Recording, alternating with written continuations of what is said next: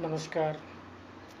आज हम ऐसे व्यक्तित्व की बात करेंगे, जिनका, जो कि भारत की अखंडता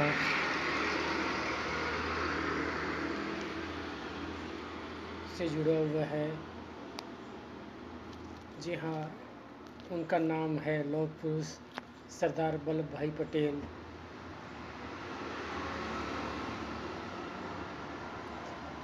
स्वतंत्रता प्राप्ति के बाद देशी रियासतों रियासतों का एकीकरण कर अखंड भारत के निर्माण में उनके योगदान को भुलाया नहीं जा सकता। भारतीय राष्ट्रीय आंदोलन को वैचारिक व क्रियात्मक रूप में एक दिशा देने की वजह से सरदार पटेल के राजनीतिक इतिहास में एक बहुत गौरवपूर्ण स्थान है।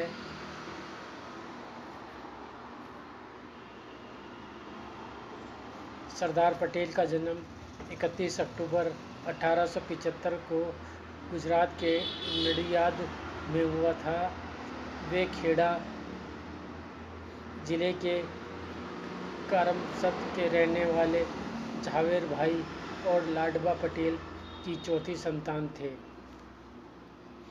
अठारह सौ सत्तावन में, अठारह सौ सतानवे में 22 वर्ष की उम्र में उन्होंने मैट्रिक की परीक्षा उत्तीर्ण की थी। वल्लभ भाई की शादी झबेरा से हुई, जब पटेल सिर्फ़ तेईस, तैंतीस साल के थे और उनकी पति पत्नी का निर्धन हो गया।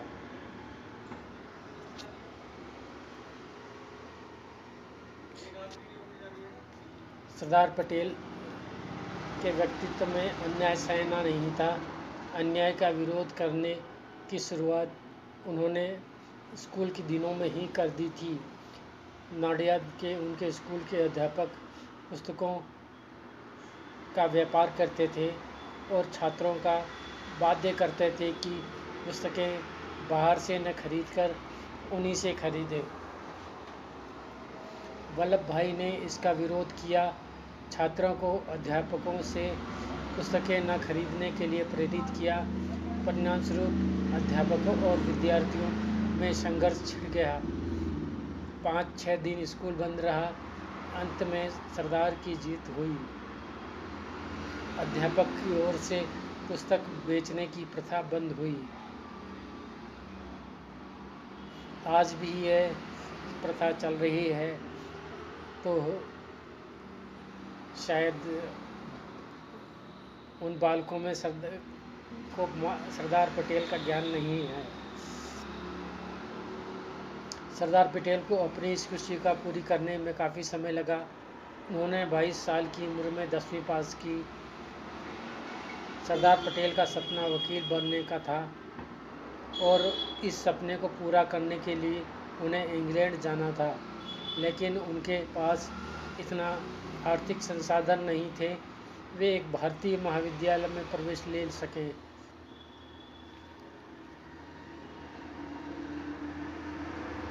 उन दिनों एक उम्मीदवार व्यक्तिगत रूप से पढ़ाई कर वकालत की परीक्षा में बैठ सकते थे। ऐसे में सरदार पटेल ने अपने परिचित वकील से पुस्तकें उधार ली और घर पर पढ़ाई शुरू कर दी। बारडोली सत्याग्रह का नेतृत्व कर ले पटेल को। सत्याग्रह की सफलता पर वहाँ की महिलाओं ने सरदार की उपाधि उपाधि दी थी। आज़ादी के बाद विभिन्न रियासतों में बिखरे भारत के भू राजनीतिक एकीकरण में केंद्रीय भूमिका निभाने के लिए पटेल को भारत का बिस्मार्क और लोहपुरुष भी कहा जाता है।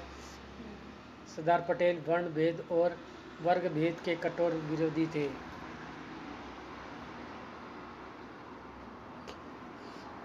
इंग्लैंड में पढ़ने के बाद उनका रुख पैसा कमाने की तरफ़ नहीं था। सरदार पटेल 1913 में भारत लौटे, अहमदाबाद में अपनी वकालत शुरू की। जल्द ही वे लोकप्रिय हो गए।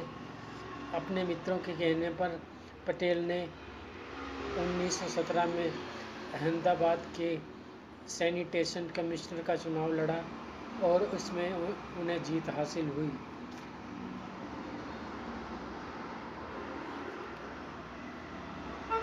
सरदार पटेल गांधी जी के चंपारण सत्याग्रह की सफलता से काफ़ी प्रभावित थे, लेकिन ब्रिटिश सरकार ने मना कर दिया गांधी जी ने किसानों का मुद्दा उठाया, पर वो अपना पूरा समय खेड़ा में समृद्ध नहीं कर सकते थे। इसलिए एक ऐसे व्यक्ति की तलाश कर रहे थे जो उनकी अनुपस्थिति में इस संघर्ष की अगुवाई कर सके।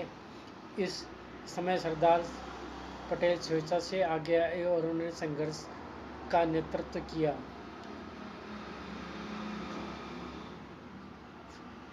गृह मंत्री के रूप में उनकी पहली प्राथमिकता देशी रियासतों, राज्यों को भारत में विलय करना था। इस काम के लिए उन्होंने बिना खून बहाए करके दिखाया, केवल हैदराबाद के लिए ऑपरेशन पोलो के लिए उन्हें सेना भेजनी पड़ी। भारत के एकीकरण में उनके महान योगदान के लिए उन्हें लौह पुरुष की उपाधि दी गई। सरदार पटेल की महत्तम देव थी कि उन्होंने पाँच छोटी बड़ी रियासतों को भारतीय संघ में विलीकरण करके भारतीय एकता का निर्माण करना कराया। विश्व के इतिहास में एक भी व्यक्ति ऐसा न हुआ जिसने इतनी बड़ी संख्या में राज्यों का एकीकरण करने का साहस किया। पाँच जुलाई अठारह सौ सैंतालीस को एक रियासत विभाग में स्थापना की गई।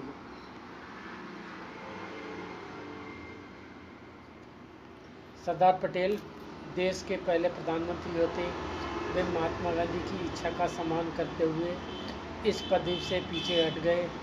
नेहरू जी देश के पहले प्रधानमंत्री बने। देश की स्वतंत्रता के पश्चात सरदार पटेल उप प्रधानमंत्री के साथ प्रथम गृह मंत्री व रियासत विभाग के मंत्री भी थे।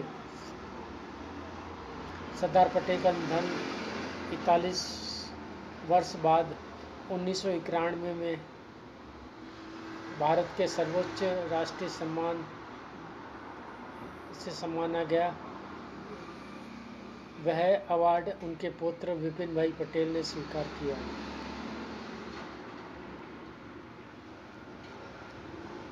सरदार पटेल ऐसे सादगी से रहते थे कि उन्होंने उनके पास खुद का मकान भी नहीं था। वे अहमदाबाद में किराए का एक मकान में रहते थे। 15 दिसंबर 1950 में मुंबई में जब उनका निधन हुआ, तब उनके बैंक खाते में सिर्फ़ 260 रुपए थे।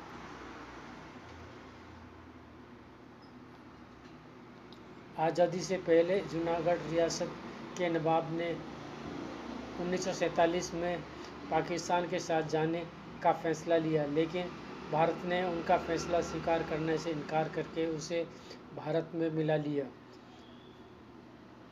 भारत के तत्कालीन उप प्रधानमंत्री सरदार पटेल 12 नवंबर उन्नीस को जूनागढ़ पहुँचे। उन्होंने भारतीय सेना को इस क्षेत्र में स्थिरता बहाल बहाल करने के लिए निर्देश दिए। साथ ही सोमनाथ मंदिर के पुनर्निर्माण का आदेश दिया। जम्मू कश्मीर, जूनागढ़ और हैदराबाद के राजाओं ने ऐसा करना स्वीकार नहीं किया। जूनागढ़ के नवाब के विरुद्ध जब बहुत विरोध हुआ तो वो बहकर, भागकर पाकिस्तान चला गया और जूनागढ़ भी भारत में मिल गया। जब हैदराबाद के निज़ाम ने भारत में विलय का प्रस्ताव अस्वीकार कर दिया तो पटेल ने वहाँ सेना भेजकर निज़ाम का आत्मसमर्पण कर दिया। परंतु कश्मीर की स्थिति यथावत रखते रखते हुए इस मामले को अपने पास रख लिया। आशा है आप सरदार पटेल के जन्म शताब्दी पर आपको ये रचना पसंद आई है तो कृपया लाइक कीजिए शेयर कीजिए। धन्यवाद।